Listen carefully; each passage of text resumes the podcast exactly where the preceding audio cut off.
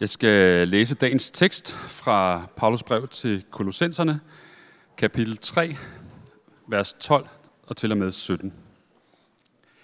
Ifører jer da, som Guds udvalgte, hellige og elskede, inderlig barmhjertighed, godhed, ydmyghed, mildhed og tålmodighed. Bær over med hinanden og tilgiv hinanden, hvis den ene har noget at bebrejde den anden. Som Herren tilgav jer, skal I også gøre. Men over alt dette skal I iføre jer kærligheden, som er fuldkommenhedens bånd. Kristi fred skal råde i jeres hjerter. Til den blev I jo kaldet, som lemmer på ét legeme. Og vær taknemmelige. Lad Kristi ord bo i rigt mål hos jer. Undervis og forman med al visdom hinanden med salmer, hymner og åndelige sange. Syng med tak i jeres hjerte til Gud. Hvad I end gør, i ord eller gerning, gør det alt sammen i Herren Jesu navn, og sig Gud Fader tak ved ham. Ja, god formiddag til jer.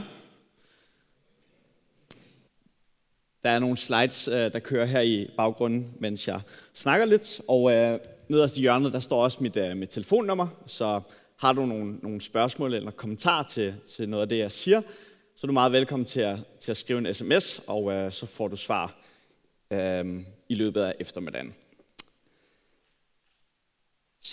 Som Hannah nævnte, så er vi i gang i en miniserie her i Københavnerkirken for at afslutte det her semester. Og de forrige 2 gange har Manuel og Peter prædiket, og Manuel talte først om vores kald til at leve vores liv i lyset, vores kald til at bekende vores synd over for Gud. Og sidste gang så talte Peter Tækker så over vores kald til at give afkald på vores tidligere liv. Og det gjorde han over den her tekst, også fra Kolossenserbrevet kapitel 3, inklusiv de vers, som vi skal være sammen om i dag. Så Peter har i hvert fald sikret, at der er sagt noget fornuftigt om de her vers, og jeg skal så prøve at tilføje lidt ekstra. Se, den tekst, som vi har læst i dag, og som vi skal være sammen om her til formiddag, den handler ikke så meget om, hvordan du bliver en kristen. Se det mere som en kristen mus-samtale.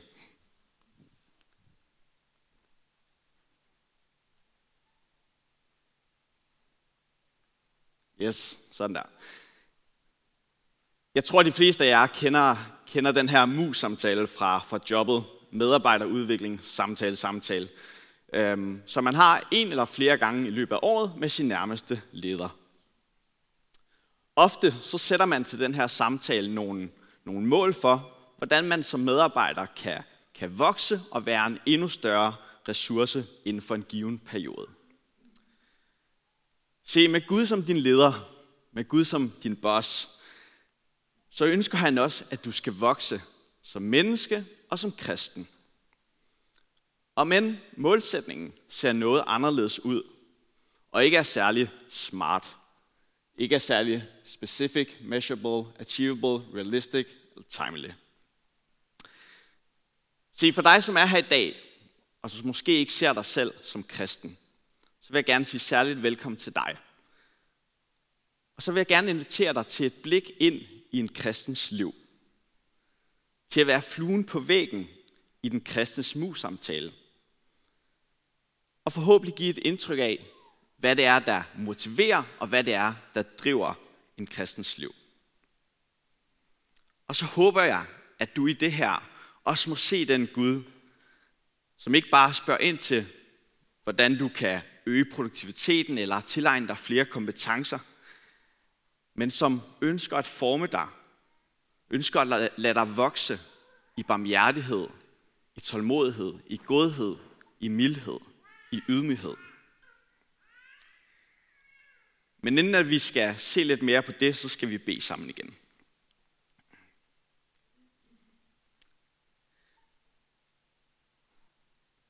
Herre, tak, at du ikke har efterladt os i uvished om, hvem du er.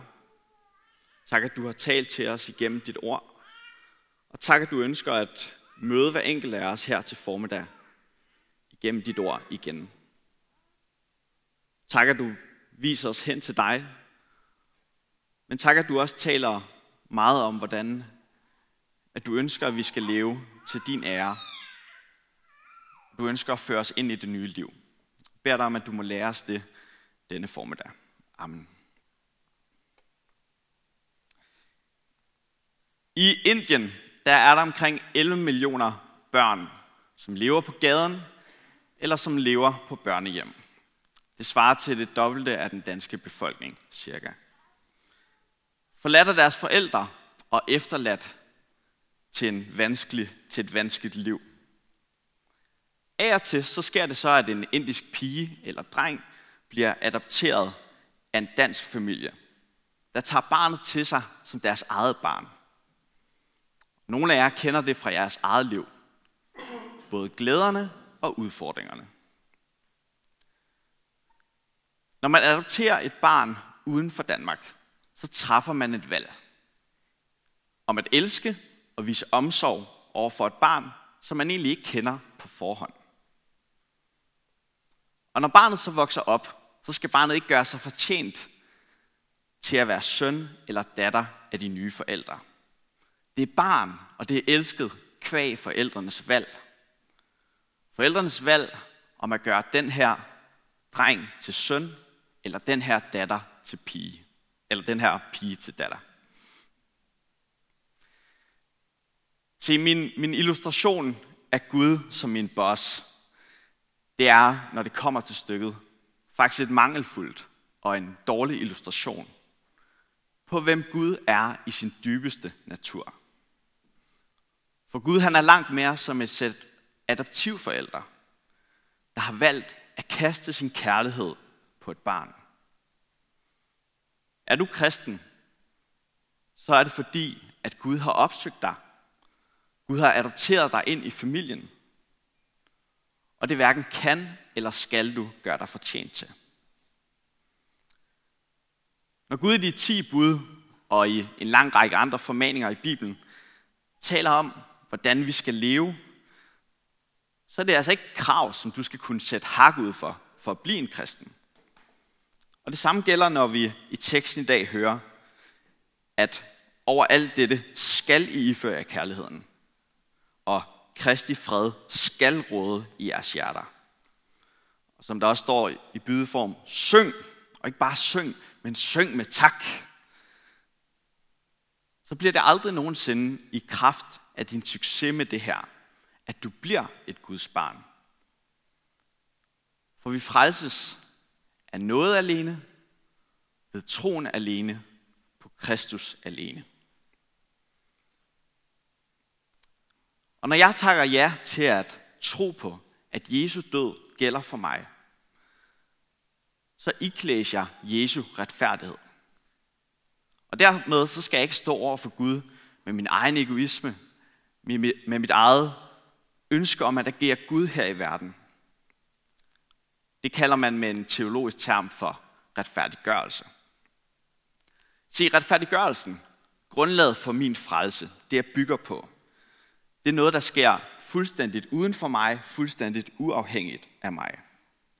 Når Gud ser på mig og regner mig som retfærdig, så er det hverken på baggrund af et vellykket liv eller et mislykket liv. I hvert fald ikke mit eget. Der er derimod tale om en fremmed retfærdighed. Det er Jesu retfærdighed, som han vandt, da han gav sit liv for mig.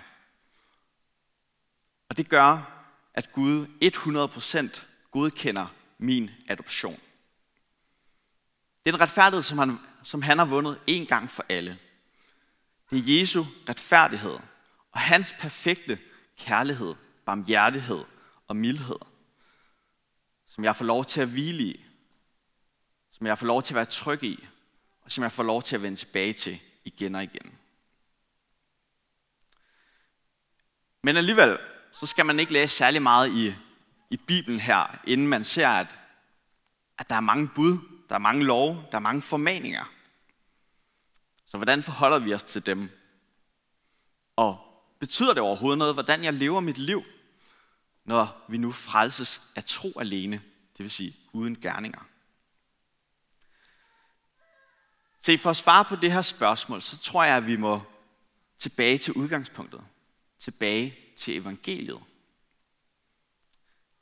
Evangeliet, det er ikke først og fremmest vejledning til det gode liv, men det er først og fremmest gode nyheder.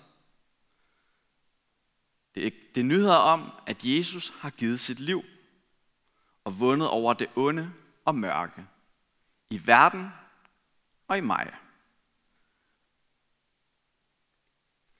Når jeg har lært Jesus at kende som min frelser, når jeg har lært Gud at kende som en, der ikke bare sidder på tronen og regerer, men som har adopteret mig ind som sit eget barn og givet mig del i arven, jamen der bliver Bibelens bud en vejledning til at udleve min identitet som Guds barn. Der kan jeg indse, at bag ved Guds nejer, der står langt større jæger. Se, det er lidt ligesom, når man op igennem 20'erne begynder at indse, at i det mindste nogle af de regler og guidelines, som der var i hjemmet, de faktisk var fornuftige og ment i kærlighed. Jeg tror ikke, forældre, I skal forvente, at man så vender tilbage og siger tak for gode regler. Men på de her mest fornuftige dage, der kan man godt nå til erkendelsen af, at det var faktisk sådan ok fornuftigt i det mindste. Se, når vi skal have evangeliet som udgangspunkt, så er det fordi, at loven, altså Guds bud og regler, aldrig kan forandre og forvandle dit hjerte. Det kan kun evangeliet. Så loven giver dig regelbogen for livet efter Guds vilje. Evangeliet giver dig motivationen og kraften til at leve efter Guds vilje. Og derfor så skriver Paulus, som har skrevet Kolossenserbrevet, han skriver i et af sine andre breve, at nåden opdrager os til et liv formet af evangeliet. Prøv at smage på det her, at nåden opdrager os. Gud frelser os altså til at ville Guds bud, fordi vi ser, at de her bud udtrykker Guds godhed. Lidt tidligere i brevet her i Kolossenserbrevet, der skriver Paulus: Når I nu har taget imod Kristus Jesus, Herren, så lev i ham, rodfæstet ham, opbygget ham, grundfæstet troen, som I har lært det, overstrømmende i jeres tak. Eller som reformatoren Martin Luther siger, vi frelses af troen alene, men troen er aldrig alene. For tro, det er dybest set tillid. Og hvis du har en dyb tillid til Gud, så ønsker du også at leve efter hans vilje. Så kom som du er, men forbliv ikke den, du var. Sådan taler Bibelen om det nye liv i Kristus. Nye Testamente taler om vækst, om udvikling i åndelig modenhed. Vi opfordrer til at vokse fra at være spæde i vores tro, til at være rige på erkendelse, på kærlighed, på stærk karakter. Og mens retfærdiggørelsen, som jeg talte om tidligere, det var noget, der skete én gang for alle, så den her vækst i det kristne liv, det er noget, der sker løbende. Helliggørelsen, som vi kalder det her med en fagterm, det er altså en proces. Og for nogle af os, der er der langt igen.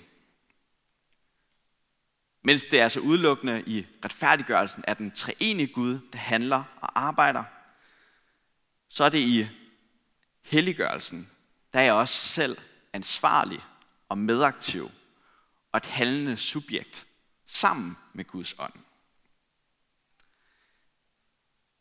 Vi betoner ofte behovet for noget her i Københavnerkirken, og med god grund.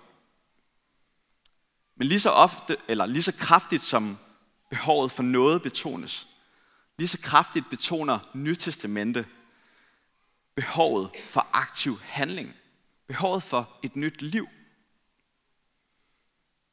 Og er du i tvivl om det her behov, se ud på den verden, der skriger efter kærlighed.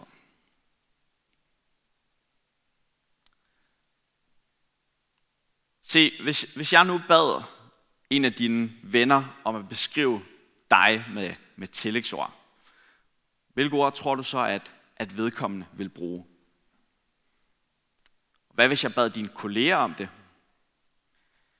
Eller hvad hvis jeg bad parkeringsvagten om det? Eller dem, der læser dine kommentarer på de sociale medier? Ambitionen for det kristne liv, den er ekstremt høj. Målet for dit liv som kristen, det er intet mindre end at blive som Kristus selv. Og det er måske at sætte barren lidt højt, tænker du. Så den tekst, som vi har læst i dag, den nævner en række dyder, hvor Jesus er det ultimative forbillede. Og vi opmuntrer til at vokse og iføre os barmhjertighed, godhed, ydmyghed, mildhed og tålmodighed. Eller som Paulus siger med en samlet betegnelse, kærlighed. For kærligheden er ikke på linje med de andre. Men kærligheden, det er selve den kraft, der føder barmhjertighed, godhed osv. Hvor kunne det være rart, hvis min kollega og nabo og ven kunne vokse lidt på de her parametre, ikke? Det kan være, at jeg skal skrive sådan en lille poster med det her vers og give den til mine kolleger.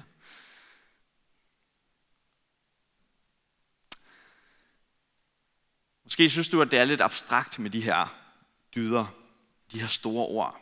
Hvad drejer det sig om? Når jeg læser de her vers, så kommer jeg til at tænke på et ægtepar, et præstepar, som jeg fik lov til at lære at kende for nogle år siden. Efter jeg blev student, og ja, det er nogle dage siden, så rejste jeg sammen med Mathias Bæk, som også kommer her i kirken, til blandt andet Australien. Og her forsøgte vi at besøge de lokale menigheder om søndagen, når vi havde mulighed for det. Og på et tidspunkt så møder vi så det her ægtepar, som uden at have nogen forudsætninger for at kende os, simpelthen inviterer os ind i deres eget hjem, som var vi deres egne børn. De laver virkelig lækker mad til os, og det trængte vi til efter et par måneder som backpacker. De tager os med på tur, og efter nogle dage, hvor de selv skal videre på udflugt, så lader de os bo i deres hus. Det er jo ikke perfekte mennesker, jeg taler om. Men de havde levet et langt liv sammen med Jesus. Og man kunne bare mærke, hvordan de udstrålede en godhed, en gæstfrihed og en mildhed. Jeg tror, at vi kan også have brug for sådanne troshelte i vores liv. At se op til. Se, hvordan det her det leves ud i kød og blod.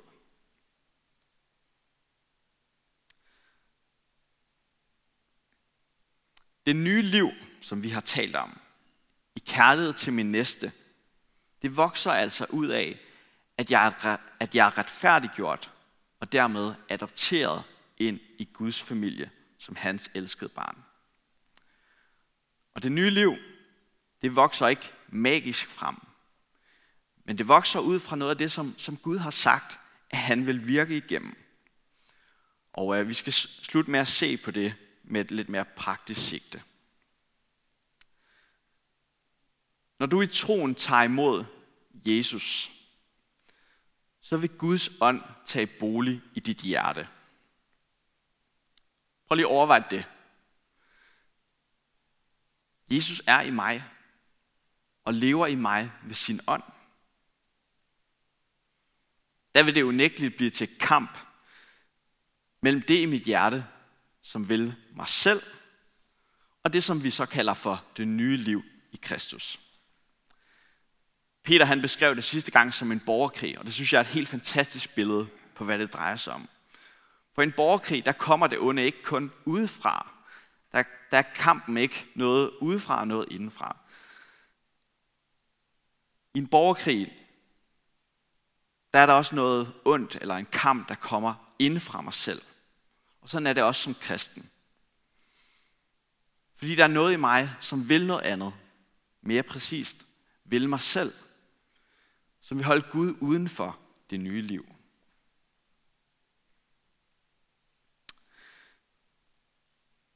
I det, der er formaningen, at vi skal udsulte det gamle i mig, som ikke vil, at Guds vejledning, at Guds lys skal virke ind over mit liv. Og den bedste måde at udsulte det gamle i mig, det handler på den ene side om at kæmpe imod, give det dårlige vækstbetingelser.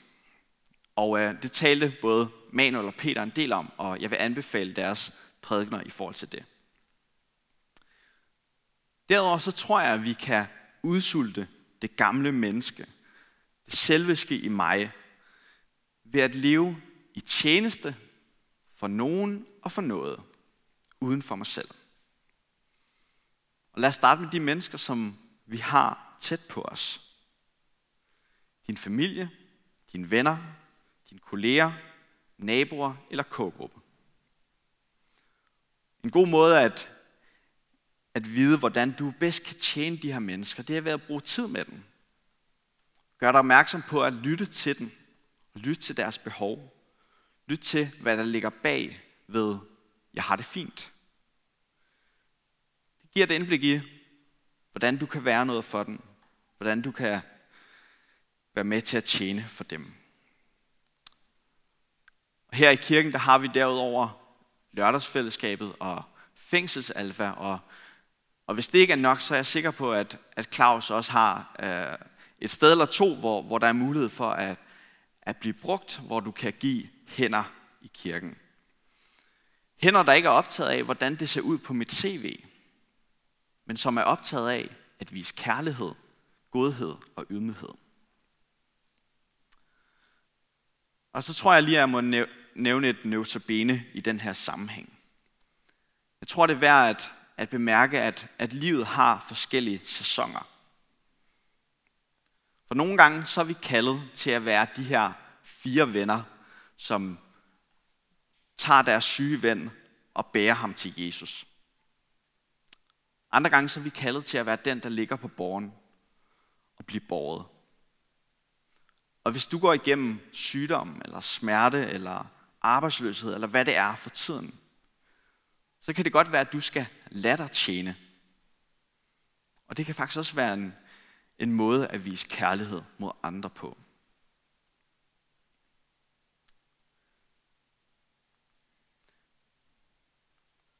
De næste 3 elementer, som fremmer det nye liv, det tager sit udgangspunkt i Bibelen. I vers 16, som vi læste, der stod der: lad Kristi ord bo i rigt mål hos jer. Kristi ord, det vil sige evangeliet, de gode nyheder, det der viser os Jesus skønhed, Jesu kærlighed og tålmodighed, det skal ikke blot være en gæst, der kommer en gang hvert halve år i vores liv og vores tanke. Nej, evangeliet det skal have fast adresse i vores tid, i vores prioriteringer og i vores økonomi.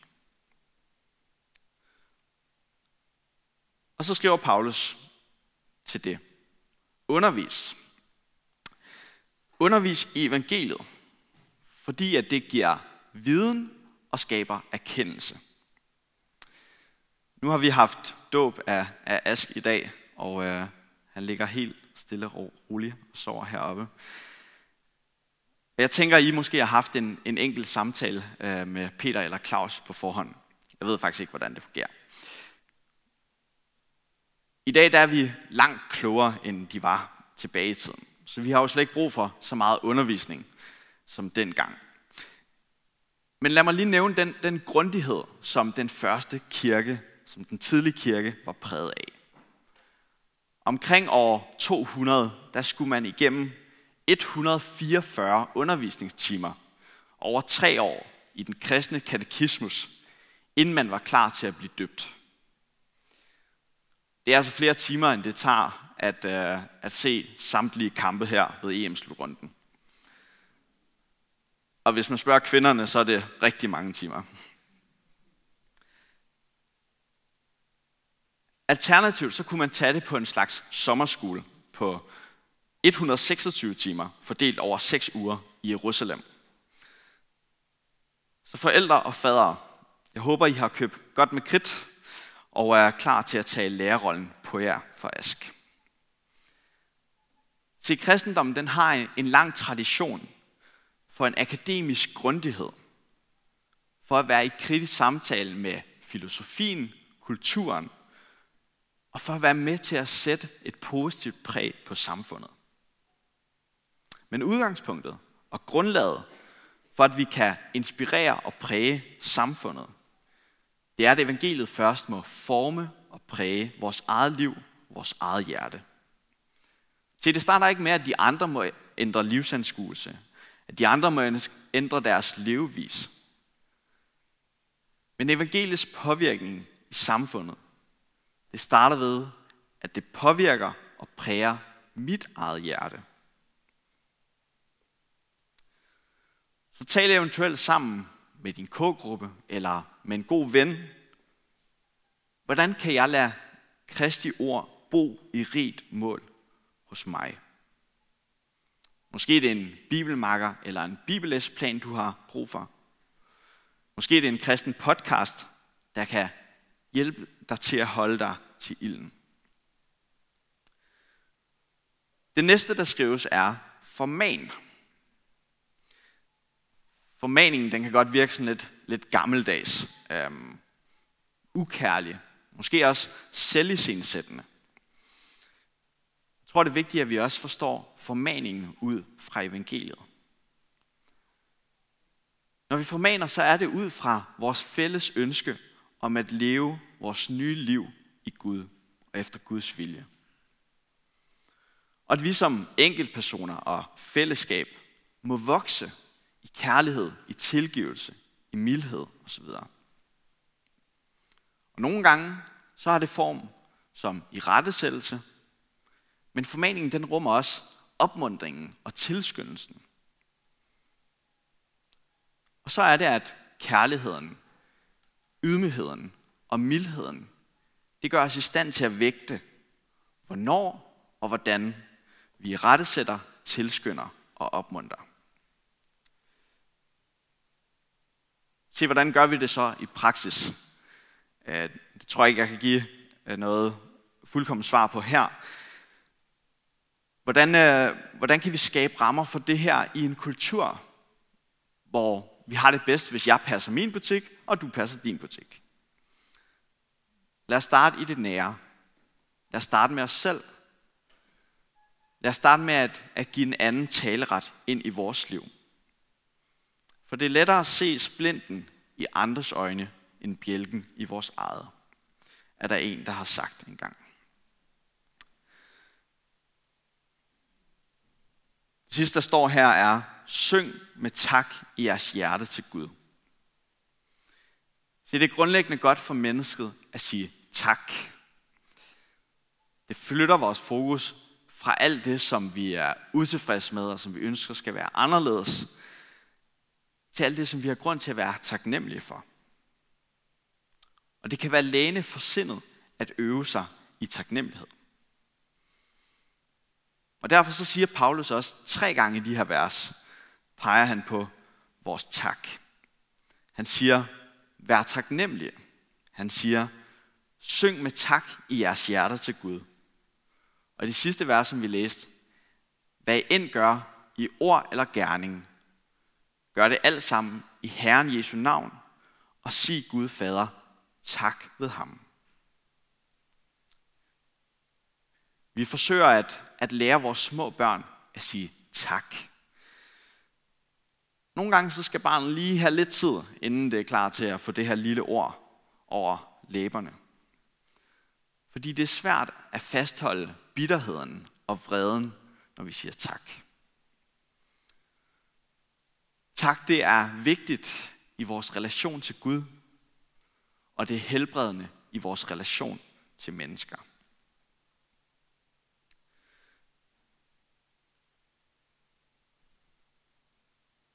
Den bibelske vejledning til, hvordan jeg griber om min nye identitet i Kristus. Prøv at lægge mærke til, hvordan den fokuserer overraskende lidt på mig selv. I stedet så er det, at vi inviteres til at rette fokus væk fra os selv og hen til Jesus. Og når vi gør det, så forvandles vi og fornyes vi til at ligne Kristus mere og mere. Og det synes jeg faktisk er befriende i en meget individualistisk tid, hvor jeg lægger op til, at jeg fokuserer på mig selv og min egen udvikling. I evangeliet, der inviteres vi til at rette fokus væk fra os selv, men mod Jesus og mod min næste. Og netop den her retten fokus væk fra mig selv, det er det, der forvandler os og lader os vokse som kristne. Vokse i kærlighed, i tilgivelsens kraft, i fornægtelsen af mig selv, i kampen for det gode, det sande og det smukke. Amen. Jeg beder en bøn, og efter det vil der være lidt musik og lidt stilhed. Jeg vil invitere jer til at reflektere lidt over det, vi har været samlet om de sidste 3 gange, og også måske bede om, hvor er det særligt, at du kan vokse som kristen i barmhjertighed, i kærlighed, i mildhed osv. Men jeg slutter af med at bede en bøn. Almægtige Gud, tak for, at du har vist os evangeliet i Jesus Kristus.